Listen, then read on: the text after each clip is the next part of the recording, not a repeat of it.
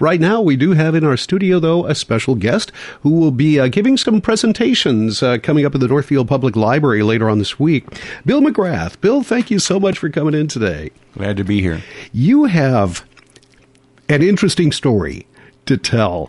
Uh, and it's a, concerning your grandfather, and I guess I'll, I, I guess I'll open up by asking you what's this presentation going to be about? Explain a little bit of the history that's going to be accompanying that most of the older homes in Northfield were built at least partially with white pine. That was the preferred lumber. And that white pine came primarily from northern Minnesota, some of it probably from Wisconsin, but it was very, very good construction material. Um, one of the cities most associated with the white pine would be Stillwater. And my grandfather was the last of the lumber barons uh, operating out of Stillwater and primarily making a lot of money off of the land that is just east of Mille Lacs Lake, Aitkin County, you could say. He also was active in northern Wisconsin, but it's mostly the Snake River part of Aitkin County that I'm going to be talking about uh, during these these two presentations. One of them is Wednesday night, um, six o'clock in the Northfield Public Library, and the other one is going to be at two o'clock on Saturday at the Northfield Public Library. My grandfather uh, was the son of an Irish immigrant and came to Minnesota in uh, 1878 without much money and started at the bottom in the sawmills of Stillwater. There were nine sawmills there at that time. Um, and he uh, was a remarkable man who was able to make a lot of money, and he had 1,200 men working for him uh, at one time. Probably more than that, actually, but that's a figure that I've seen uh, repeatedly. Up in this area of Aitkin County on the Snake River, they would float these logs down the Snake down the St. Croix and into the mills of Stillwater. Some of them probably went further than that. Uh, he bought one of the mansions in Stillwater, which is the house where I grew up. And this is a story that I would describe as being rags to riches to rags because our family had a lot of money uh, right about 1900 up to about World War One, and then the money went away, and that's one of the things I'm going to talk about uh, in the public library. These two presentations. Uh, he had uh, he was what, what we call a timber cruiser, and a timber cruiser was and is somebody who is able to look at a piece of wooded land, particularly a valuable forest such as white pine, and know that he can make money off of that land. He knows how to get the trees to uh, market, which is not an easy matter when there are no roads, no telephones, no telegraphs, even in that part of the state. Communication was, was very meager. So he did these wondrous things. He had 15 lumber camps with about 75 men working uh, in the winter and floating the logs down the Snake River to the St. Croix River. Now, I want to be as objective about all this as I can, and so there are three aspects of my grandfather's career. The first of them has to do with whether he was making money off of stolen land. We hear hmm. this term a lot, okay? Wow. And so this land up there had been uh, occupied. I will not say they were the land was owned by the Anishinaabe or the Ojibwe people. Um, and in 1837, a treaty was was more or less signed with the Anishinaabe people and the federal government. Minnesota was not a state. Wisconsin was not a state but they had this treaty that they called the White Pine Treaty, 1837, and that was to facilitate the white settlers to come and cut down those trees, and that's what they did. now 65, 70 years later, my grandfather came on the scene on that same land up there, and he was the last of the lumber barons because he chose to go to a river, which is the Snake River, that other lumber people had passed by because it was small, crooked, very, very tough to work with, and he developed some techniques to get the, the land the logs out of there. But whose land was it? How far back do you want to go to say, well, this should not have happened, this treaty should not have been signed, or and we're going to talk about that um, hmm. at these presentations. The second thing was that we all have heard of the Hinckley Fire, 1894. More than 400 people were killed in that fire, and there were other bad fires about that time Baudette, uh, Cloquet, and mm-hmm. one of the things they have in common is that these lumber companies, like my grandfather, would cut down these beautiful white pine trees and leave all this debris all over the place. And that's what caused these fires. Uh, so, to what extent was my grandfather involved in that practice? And as a result of those fires, the Minnesota legislature, beginning around 1895, began to pass laws that would restrict the lumber industry for the first time. This was getting into the progressive era.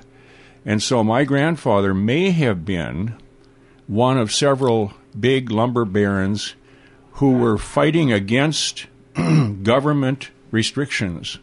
Interesting topic. Yeah, absolutely. And you mentioned there were three areas that you were uh, talking the, about. Well, the third one was, um, let me think of the third one here. Well, I guess the question of um, there was a sawmill that my grandfather built up in Aitkin County, which was reputedly the largest sawmill at the time in Minnesota. And uh, he started this in about 1910, and in 1921 it burnt down. My grandfather was hauled into court uh, uh, and basically accused of arson um, by a, a, forest ranger up there. And my, my grandfather was acquitted of this. Now, that doesn't mean that he didn't do it, but it means that he was acquitted. Um, so that's another little controversy. Why did the sawmill burn down? Um, and then finally, the question that I hope to answer at this presentation is whatever became of that fortune? Mm-hmm because I grew up in that mansion in Stillwater, and we had no money. We had an old Chevy. We never went on vacation. Uh, wiener water soup, you could say. oh boy! Not quite. We weren't eating squirrels or anything, but uh, we were not a wealthy family. But we had this beautiful mansion with five fireplaces. Uh, the son of the vice president of the United States was married in that house. Wow. So it was a well known, uh, it's, it's probably the only house in Stillwater that was owned by three different lumber barons. Mm-hmm. Probably the only one. And if you uh, are up in Stillwater and you're at the old courthouse on the front porch of the courthouse, you're looking right at our house. Wow! Right in the center of Stillwater. I'm going to have to check that next time I'm yep. in. Yep. C- couple of questions. Did you know your grandfather? Was he still alive during your lifetime? He died in 1940, and I was born in 1952. Okay. Uh, how about uh, you know the house? You you you were born all, all, the way from birth to you know through school years. Um, we had that house from 1900 until 1964, mm-hmm. and in 1964 I was just entering high school, so we moved out of that house when I was you know a young teenager. You know, I mean, thinking back, you've obviously heard family stories. Uh, right. Uh, you've obviously done some research right. along this as well. Do you think your grandfather, from what you've seen and read, is he somebody you would like? Would he be like a friend of yours mm-hmm. if you were uh, alive back then? Any idea? I know that's kind of an odd question, but uh, do you think you would like him? Jeff always asks good questions. um, and if that's something you don't want to answer, well, the thing that I would answer there is that he was obviously a man of great people skills, and um, his personality and his character have been described uh, by his daughter. He had six kids, and so this would be my aunt Helen. She said that he was uh, very friendly, personable, soft spoken, hard working, uh, all these you know sterling attributes. But because I never met him, I don't know. I think hmm. I, I, probably would have uh, found him a fascinating guy. And then there are those three controversies involving the the White Pine Treaty, stealing land, the leaving debris all over the place, causing fires such as the Hinckley, and then this uh, the third thing of uh, uh, his sawmill burning down mm-hmm. in 1921. Wow, a man of I guess, somewhat mystery to those who are living a century later, but uh, fascinating story. Well, lots of people in, in Northfield are living in houses built with white mm-hmm. pine, and it it didn't come from you know Iowa. It came from the Mississippi River or the St. Croix River. Yeah. I'd say. Absolutely. Uh, Bill McGrath is our guest. Uh, once again, those uh, presentations at the Northfield Library are at 6 o'clock tomorrow night, Wednesday night, and then again Saturday afternoon, this coming Saturday uh, at 2 p.m. Bill, is there anything else you'd like to add to this? No, uh, we do ask that people go to the Northfield Public Library site and then click on events and then click on calendar and register. Okay. Nothing bad will happen if you just show up, but they would like to know how many people so they can arrange the chairs and so on. All right, sounds good. Bill, thank you so much for joining us. Okay. Bill McGrath, once again, local resident, and those uh, talks are going on Wednesday night and Saturday afternoon. That's all the time we have. The show is over. It's straight up 9 o'clock. Jeff getting out of here. Hope you all have a, a very good day. Stay tuned. Chamber Chat is coming up next, featuring uh, Lisa Peterson, Northfield Area Chamber of Commerce uh, Executive Director. Also, Rich Larson as her co host. And uh, Dave Nuker will be today's guest on Chamber Chat. So thanks for tuning us in. Have a good day.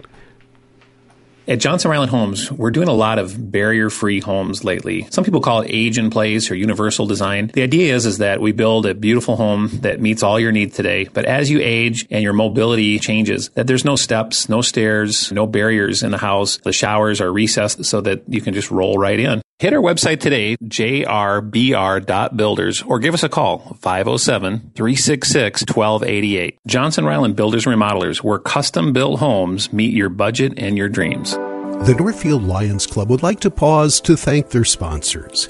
The Northfield Lions have been serving the community for over 100 years, donating time and resources to causes like the Sight First Vision Project, a wide range of youth programs and mentoring projects like our LEOS program, and lending support to many other local charities. Without our sponsors' support, these efforts wouldn't get the help they need and deserve. The Northfield Lions Club would like to thank John Snodgrass of Edward Jones, Corinne and Dale Finger, Firehouse Liquor, Friends Bank and Trust, and the law firm of Grundhofer and Ludischer.